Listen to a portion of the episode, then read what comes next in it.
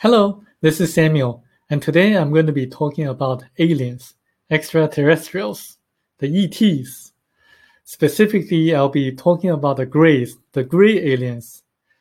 There are a lot of information out there that say that the Grey aliens implanted a lot of devices on us, and they monitor what we do. Some people say there are like 5 million people being implanted by the Grey aliens. Is it really what happened? According to the book Thiaoouba Prophecy, uh, the author of the book in a, televised uh, interview said that that's really not the case. There are only about 150 people implanted by the gray aliens. And why did the gray aliens do that? Why are they trying to monitor our activities? And the author of the book, Michel Desmarquet, explains that the gray ETs are from a planet of sorrows. And on their own planet, they have completely lost their immune systems.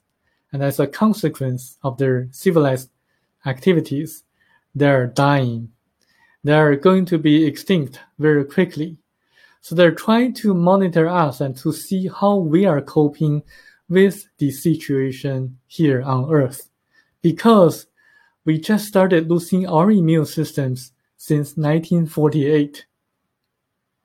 So this is what he told us. I don't know whether this is true or not, uh, but uh, I read a book that uh, basically says the same thing, that a person was uh, abducted by the gray aliens, and then when asking why he was abducted, the grays told him that we are trying to observe you and we are trying to see how you react to your uh, immune system because we are losing ours.